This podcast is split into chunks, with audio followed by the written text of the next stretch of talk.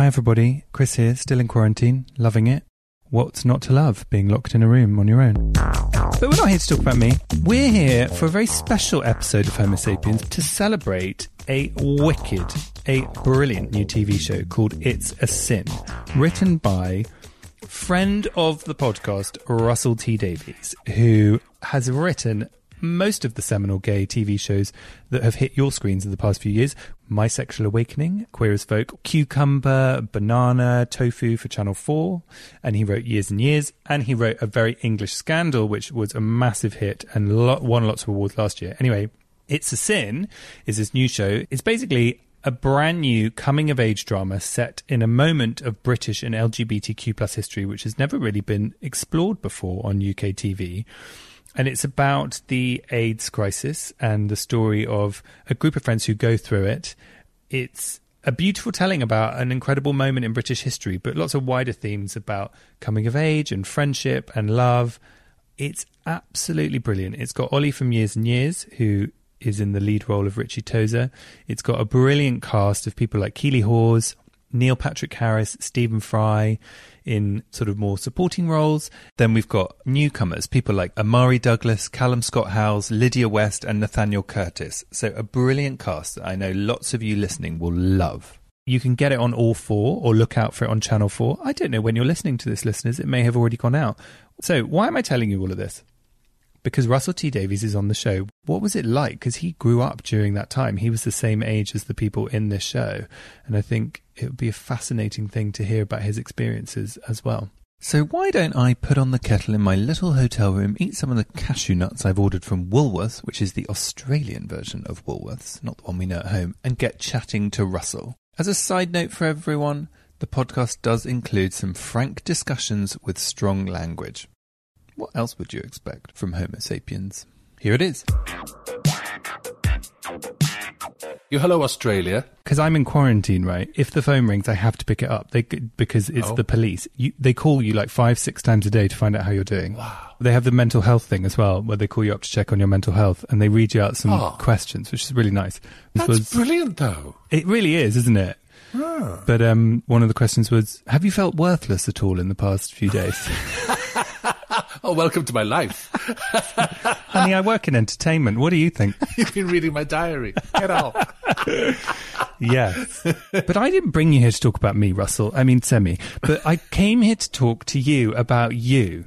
And what the hell have you done to me with this bloody show, It's a Sin? It's fucking incredible. It really is. And Oh, thank you. it's really quite something. Thank you. It took me to a car park in Cardiff. I wasn't expecting this. Yes, I know. Was it night time? What was I wearing? That's that's how I know you. Um, That's it. When I went to see Brokeback Mountain on my own in the cinema Oh, wow. in the middle of the day when I was working as a intern at MTV. That was a form of Grindr back then. Going to see Brokeback Mountain on your own. Even then, I couldn't get a shag. This is ridiculous. oh, mate. Um, but I was absolutely bereft after watching that because it Beautiful. Was a, it was a beautiful story. It was a really sad story, but also I saw myself on screen. I think Ah, for the first time, one of the first times. And you've done that with "It's a Sin." You know, you've you've created this thing which is beautiful and it's poignant and it is uh, emotional, but it's also it's not just that as well. It's deeply funny. It's you know, yes, uh, I hope so. Yeah. so Thank you. Thank you. Thank you. well, thank you. I will also add that I. Do you know why I was in Cardiff? We were auditioning to be Doctor Who. I wish. I, I was um, the other end of the scale. I was an intern at MTV, and I was sent to Cardiff on my own to film a van being uh, made over to be in a Madonna video, Those are the days. to be done over in purple pleather. and I, I spent three days in a sort of mechanics. It's getting more and more erotic as you go through your Cardiff experience. Do you really. know what? It was so unerotic, though, and actually, that's what, what was one. One, it reminded me of how I felt after Brokeback Mountain, which was a seminal experience for me, but also it reminded me of being young and and queer. And Hmm. I wondered if your route into this show was your own story of being young and a young gay man. Yes, I mean, absolutely, completely, because that's me. I was 18 in 1981. It literally starts in September as the lead character leaves home to go to university. That was me. That's me. So it was unusual for research in a way, because normally you know, I've written historical things. You tend to go through newspapers and, um, I always tend to go through the Radio Times because I like to know what people were watching. And, um, you know, well, then there's, there's a great Radio Times archive going back to the 30s. You can look up everything. That's great. But this time, I, as I started to write it, I realized that, oh, I don't have to think. I was there. I was doing this. I know, I know which Blue Peter presenter I fancied and, and what, what pop I was listening Fielding? to. And uh, of course.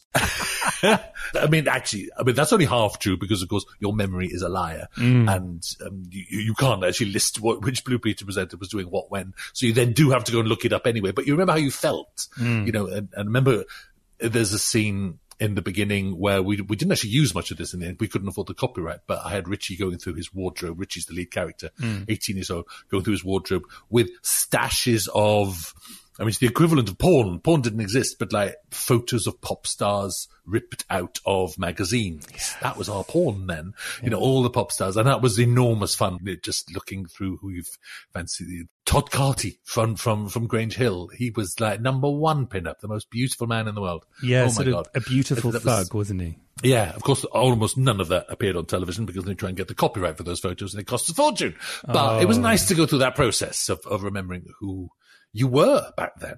I always get sh- cold shivers about the fact that there was like this is when I was young and I, allegedly straight. I there was like a porn mag that got like shared around the school, Passed around. and it was Yeah. I had it at home and was doing my best with it. It's all I'll say. it was a straight porn mag, and then I hid it. I, then I went back and it and it wasn't there. So somehow it had oh. been Oh. taken out of my room, and I'm like, I bet my mum found it. My mum was so not nosy, like she wouldn't have cared. But I'm But like, she must have. someone must Who have else? moved it. And I'm always like, who Ooh, and found you've never it? had this conversation. Oh my god. with my mum? I couldn't have it with my mum. I remember buying a copy of um, Play Girl. Play Girl magazine Oh, yeah, that 'cause has that men in it. men in it. and and then being so terrified of owning it that I went to this little forest near where we lived and I tied it to a boulder and threw it into a lake. I used that in Cucumber. That, that happens in Cucumber. I dramatized that in Cucumber. Someone dr- drowning the magazine, so terrified of being.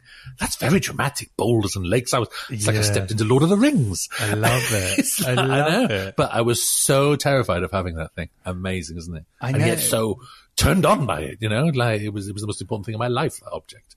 Amazing. Your show's always very sexy. You're great at sort of celebrating Yeah. sex, actually. I find that attractive on screen. I mean, I want people to come and watch. That it's as simple as that. It's, I'm not, I hope I'm not obsessed with it, but um, you know, this, this is a tough subject. This more than anything is a tough subject. So you have to find hooks to hang it on. You have to Yes.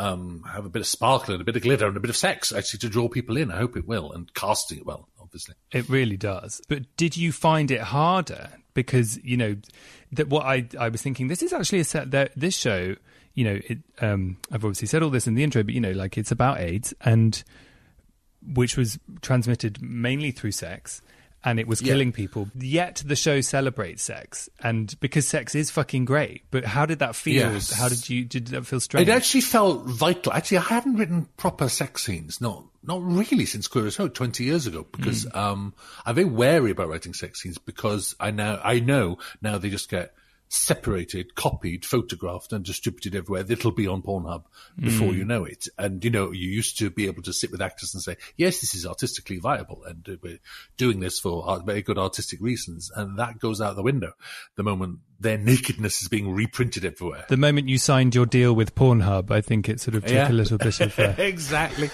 So, you know, you approach it delicately, but with this, it's actually about the transmission of a virus during sex. That's what it's about. So it, I remember writing episode one thinking, I've got an episode one does have a sex scene that isn't particularly sexy. The scene with Ash and Richie where the sex stops for Yes. various reasons. Um, I mean, that's not a sexy scene at all.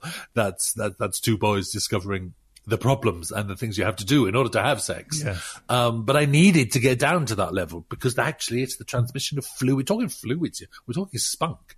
That's actually, and blood. That's actually what it's about. And I don't, I mean, the hot blood that, that drives you to have sex. Um, so yeah, it was really, really important in that to get down on that level or up to that level. Why am I saying down?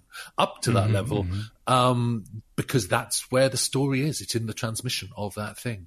So it was really important this time. And there- there's such a dichotomy, isn't there, that the concept of being LGBTQ plus in any way, in any way you are outside the the the the mm. mainstream, there is a lot of shame attached to you around sex, and it feels like what was so incredibly poignantly heartbreaking about AIDS is that it, it, it targeted that thing that you just wanted to be precious because it was so hard to come to terms with in the first place, you know? Yes, um, I mean it, it's someone says at one point the perfect virus, the perfect virus for homophobes. Actually, Mm. the perfectly targeted at sex is the one area where you're already carrying a burden. You shouldn't be, but but certainly in the eighties and now, let's be honest, that that you know you're coming out, you're being yourself, you're finding yourself. Sex is still a difficult subject. So in the eighties, Yeah. gay sex is was enormously difficult, and um, it, you know, as a drama, I kind of one of my favorite things about it is that you know, I kind of, I almost set myself a problem is that it's a bunch of five friends. They all live in a flat. It's called the Pink Palace. Four gay boys, one girl, one straight girl. And, you know, I thought, gosh, I've got to, I've got to show a decade. I've got to show the homophobia of the decade and the restrictions of that decade in amongst a gay group. That's quite hard because they're all very gay. Uh, when they're home, they're perfectly happy. But actually, and I thought back and I thought to my friends and I thought to myself, and I thought, actually, it's not that simple. And in the drama, they're all out. They all live with each other. They all still have secrets. They still do. Ash is not out at work. Uh, Colin never says anything about his sex life. Roscoe has a completely separate sex life that he goes and lives separately from the flat and ref- doesn't, he doesn't just keep it secret. He refuses to tell them what's going on. And Richie, of course, has layer upon layer upon layer of closetedness. So, so even out, even amongst your friends, even then, there are all these layers of shame and complication and closetedness. So add an illness to that. Add a sexually transmitted illness to that. It's the perfect storm. It really it's is. why, you know, a lot of the opening of the series, the first two episodes, and certainly episode two, is very much about AIDS denial of in 1983, 84, you know, when it's starting to rear its head and the laws changed in 1967. 15 years have passed. That's almost a generation. We should be coming out now. And along comes a disease that specifically targets gay men. Hmm. It's simply unbelievable. You and I know, let me add the caveat, it doesn't specifically target gay men, but nonetheless, that's what it felt like and that's how it was seen. And because of the form of transmission, that is, it well, was like it or not, its focus. So the, the bizarreness of that, the, you know, that's why it felt like a plot. It felt like something aimed at us. It mm. still does sometimes. It, it felt like, There's that beautiful like irony. The homophobe revenge. Yeah, the irony of it is mm. astonishing. and that's why I was really t- pleased that you celebrated sex because I think that it is to be celebrated, and we're all still coming to terms with that. I myself still, you know, am coming to terms with sex, and I think everyone is throughout their whole life, to be quite honest. But Yeah, yeah, yeah. you know, I, and now coming to terms with PrEP, that's staggering and mystifying and complicated as well. It's, it's not just a simple thing. It's not just a liberation. Amazing. Never stops being fascinating, doesn't it? It never stops being a drama. Thank God. I can keep writing. well, also there's lovely. You create so many lovely moments. I, d- I don't know. I don't want to do a spoiler, but like, like they're about to have sex, and then one of them is told like you need to maybe go and wash your bum, basically. Yeah. And- that's the, that's the scene I was talking about. Yeah. and you, you know it's like it reminds me of when Stephen Fry is obviously in the show, but when he came on this podcast, he said that you know we talked about how you no one teaches you how to be gay. And No. you go, you leave your house, and you leave your. If you're lucky enough to live near a big group of gay people, then maybe they're near, and you know some already. But a lot of people aren't, and you go to these places, and you've got to learn, and you're meant. Mm. No one teaches you. You don't even know how to kiss, let alone how to have sex. It's amazing, isn't it? No, It's exactly. And like, I just, I found that period of my life so hard. I was just rubbish at it. You know, like I just didn't, I didn't know what to do. And I was always, I remember Yeah. once being in the Shadow Lounge in central London, which was a Oh, yeah. nightclub. I was with my friend and we wanted to pull. That was why we were there. Yeah. And we were going round and round this club trying to find someone to get off with. Like literally standards dropping by the minute. We've all been there. And this guy just came up to us and went, You two need to just stop walking round and round this club. Oh, wow. Like, no way. You're so clearly desperate. And and I look oh, back my God. I know, and I was oh, like oh, wow. Oh, my God. isn't that funny? and then we went, we ended up in some scrape where we ended up back at someone's house and they were all going to have like a, um, some form of gangbang was going to kick off. Gosh, we were yeah. obviously chosen as not being suitable for said gangbang. So we were asked to leave. They said, you two need to leave because Oh my god, this was a great night out. it, honestly, and my friend said he was really drunk. He went, "We're not leaving," and he turned to me and said, "We're not leaving. We're not leaving." I was like, "Please God, let's just draw stumps here. They don't want us here. They don't want us to join the gangbang. Nor do I want to join it." We got a good story out of it. That's worth anything. Any bad night is worth it. My, but that was my my twenties was a clusterfuck when it came to relationships and sex and all of that, you know. And I think that it's, I don't think yeah, it's yeah. spoken about. But but what was yours like? Was, was it um as glamorously sexy as your shows? No, of course not. Oh my god! Although equally, I never had a night like yours. That's quite amazing. Russell, as soon as this COVID's over, we're going to amend that. I was just, I mean, I mean, you just uh, couldn't be gay at all. I was lucky when I was young because, uh, in my teens, because I belonged to a youth theatre. I mean, I was, of school was a write-off because I went to a vast comprehensive school, 2,300 pupils in my school. Whoa. I mean, enormous. And, um, you know, just, I just survived that because I was so tall and clever. So I just shut up and just got on with life. I'm very handsome. I saw your Instagram post the other day. Thank oh good God, who is that boy? Who is that boy? Forty years of mayonnaise, Chris. That's what that should have been titled. and um, but I belonged to a youth theatre, the West Glamorgan Youth Theatre, that was that wasn't gay. We were just kids putting on Twelfth Night, but it was pretty gay. accidentally pretty gay. It was accidentally or automatically a gay space in which Yeah. um, I was so lucky because there were older gay boys. You know, when I was about 14, there were boys who were 18 who all went on to become drag queens. Oh, Pinky in Brighton. Um, he's still in Brighton Oh. doing his shows. Imagine, you know, being 14 and those were your role models, for want of a better word. The- the- These incredibly, the word gay was almost never said, but they were out. They were hilarious. They were funny.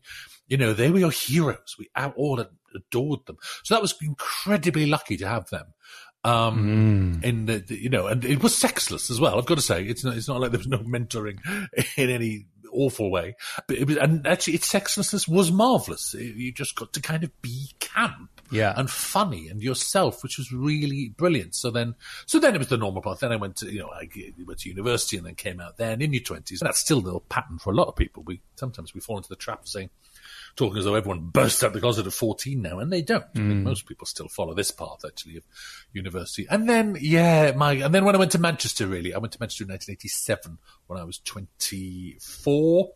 And that sort of started to go to Canal Street and exploring that and having those disastrous nights. Oh my God, and waking up in those terrible beds. And oh my goodness. The men, those poor men, I feel very sorry for them. the, ter- the terrible nights they had. Hey, they're lucky. I was going to say buggers, Lucky, lucky boys. lucky boys. um, you mentioned earlier about the kind of. I suppose that time was when HIV was and AIDS was, you know, coming to. Yes. the fore. And you mentioned At exactly that time. that people were Yeah. Hmm. really denying it, and I think that's really important to talk about because people don't really know that. I mean, it was called Grid first, wasn't it? Yes. I'm not sure I've ever uh, read about grid in stuff in hindsight. I don't mm. remember that being said. Just gay uh. cancer, people said. And, Yeah. um, and of course you'd sit there, you know, there was an enormous chunk of, of it's a sin talking about this, this denial that, you know, just said that cancer isn't caused by a virus. I don't think we knew anything then, even about, you know, cervical cancer being virally transmitted and stuff like that. You know, we were so much thicker then. But think now. Tell me the difference We're between a germ and a now. bacteria and, and a virus. It's Well, like, only because of difference between all COVID, because I googled it. Because my mother was buying antibacterial hand wipes, and I said, Yes, everyone's need- buying that. I Yeah. yeah. Sorry, I'm aware that I'm interrupting you answering a question, but I just wanted to say one thing, which is when right, uh, COVID was spiking at the very first time, I bought for like 120 pounds bloody alcohol wipes on eBay. 120 pounds. Well, that's what they charged me for these bloody things that all I could get. How many? 200. I got some for my mum and I got some for our house and like, cause my mum was being a bit like, oh darling, I'm sure it just doesn't matter. And I was like, mum, please just wipe everything down. Anyway, they arrived. Do you know how big they were? No, go on. Half the size of a postage stamp. because they were, they were fucking. You deserved that. I'm sorry, you deserved it. Oh, they were for when you wipe before you give someone a jab, you know? So, um, yeah. So that was a, that was a low Brilliant. point. It's funny though. This um this Yeah, the denial. And I was thinking about my own life and growing up. I remember when I was about 17, I used to go and stay with my sister in Newport. And Newport had one of the very few gay saunas outside London. I think hmm. the only one. You know, for a scared, closeted boy, this was like the the holy grail of grails. This hmm. was like, there's a gay sauna. And I'd be staying at hers and I'd be, I'd have the day to myself and I think, go to the gay sauna. And I found out the address. It was in the middle of town. And so I went there one day and there it was. I mean, there was an actual door with a name on it. It was real. And it must have been like a Tuesday afternoon or something. And the blood was pounding in my head. And I saw that doorway and I just walked past and I went home because I was too scared. Yes. I was too scared to go in. But the funny thing is, I told that story years later to Lisa Power, who's a great she's a great power in the land in, in, in, in AIDS activism and stuff. Um, but she's our medical advisor on It's a Sin. I told her that story and she's, and because I'd always regretted that. I've always thought, my God, I could have learned. I could have been there. I could have been having sex at 17 and having a real life. And, you know, how much would my life be more advanced? Would it be better? Would I be a better lover if I'd gone through that door? So, and after all those years of nagging regret, I told her that story and she said that probably saved your life. Hmm. Your own cowardice probably saved your life because that was the early 80s. Yeah. And if you discovered sex at 17, you would have gone back. Yes. And you would have gone back, and you would have gone back, and you wouldn't have been in control. And then you'd have gone to London just to go to more of those saunas. You would have loved it, and that could have killed you. Wow. So isn't that weird? A lifelong regret Yeah. flipped completely on its head. And I thought, wow, okay, I did the right thing. Yeah, and well, it's lucky we got kicked out that gangbang then, isn't it? But you know, it's, it, but it, Well, that's true. That is true. Yeah. Yeah. I mean, I, I can so relate to that. Like, I never went to saunas. I never really went on Grindr because I because the thing about being gay is everybody fucking knows each other. So I don't really want to be in a sauna.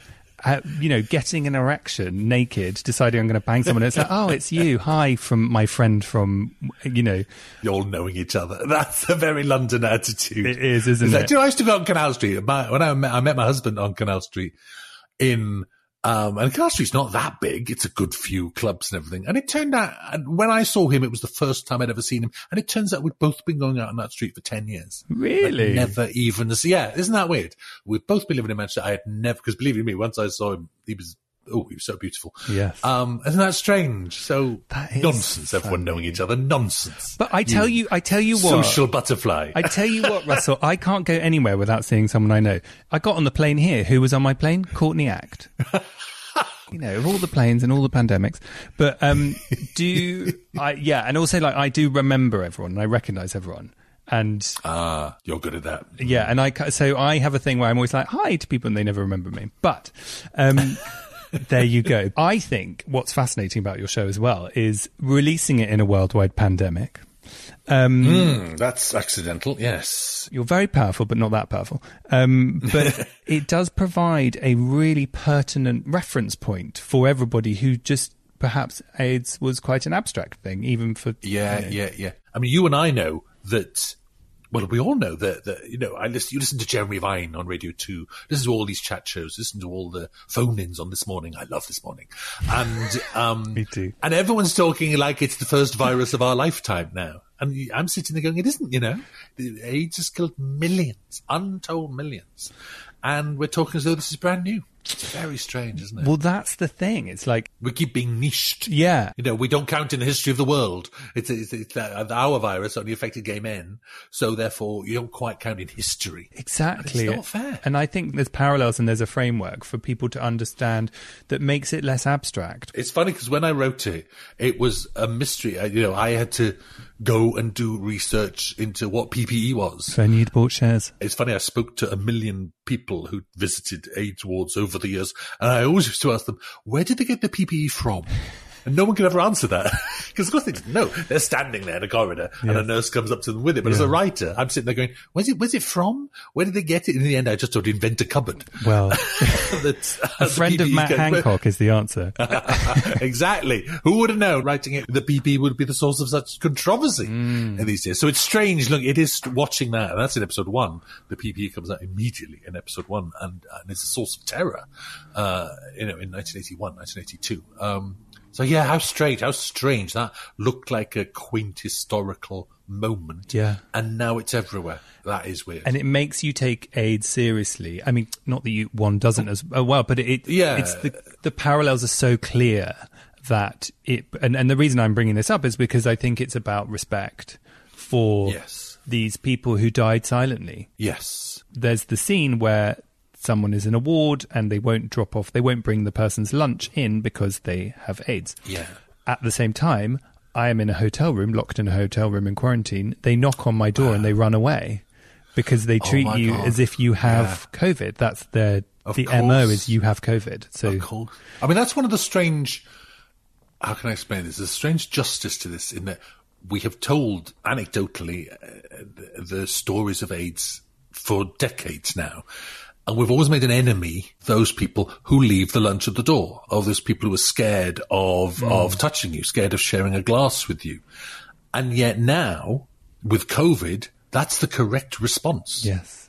Actually, you're, I think, and I think, I think maybe I hope you can find a little bit of forgiveness for those people who reacted in ways that we consider bad. Mm. But this virus has proved that sometimes that's the right reaction. Mm. Of course, with AIDS, that reaction was bound up with homophobia and with a literal disgust of the person. Mm. But, but I've just been reading the um, the autobiography of Ruth Coker Burks, who's that extraordinary woman who helped so many sat at their bedsides as they died in America. She's just this incredible autobiography coming out in February.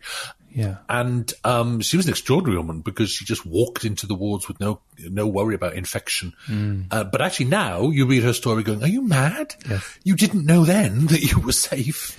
And that's actually quite a strange thing. That's why there's a moment in there's a moment in It's a Sin where we get someone who's scared to drink out of the same mug as someone who is who is HIV positive.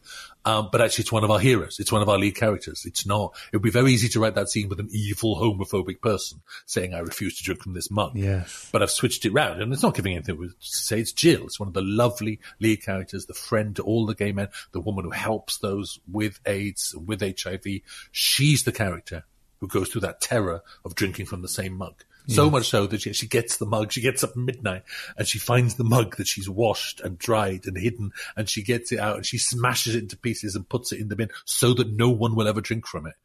And that's a good person going through that. That's why I did that. Yeah. It's a good person because it wasn't mad at the time. It wasn't completely mad to be scared of a virus. That's not mad. No, and I think that it goes to the heart of what the truth is about anything that is an unfolding situation, HIV or coronavirus, is misinformation, guesswork. Well, facts, facts, Yeah. absolutely, absolutely. And even that, you know, I'm not, I'm not, uh, I'm in no way about to praise our government. Our government has been shocking and dreadful during this whole thing, but, um, but almost every government has been, and the, you know, the, the rush to get facts and to understand this is is terrifying because we still don't quite understand it. We still don't understand the, the consequences of COVID nineteen. Um, it's tough. Science is tough. Medicine is tough. Yeah, it's not. It's, I, there was a th- thing on Radio 4. This is how I start every sentence. Tune out if you like, listeners. Um, there was a scientist talking about how much he's had to educate journalists on what it is to talk to a scientist, which is, it's not a yes or no answer, sweetie. You know what I mean? Yeah. And however many times you ask me. I like it. no, he didn't, but that was very much his vibe. That's my kind of scientist. Hi, Quarantine Chris here. That's the end of part one. Are you having as much fun as I am? God, I love Russell. I love hanging out with him. It's worth saying that all the episodes of It's a Sin written by Russell are available now on all four or watch it on Channel 4. Make sure you come back and listen to part two, where we chat more about casting queer roles, life on set, bereavement, and how AIDS is perceived now in 2021. Simply go to your feed, press play on part two. See you there. Powered by Spirit Studios.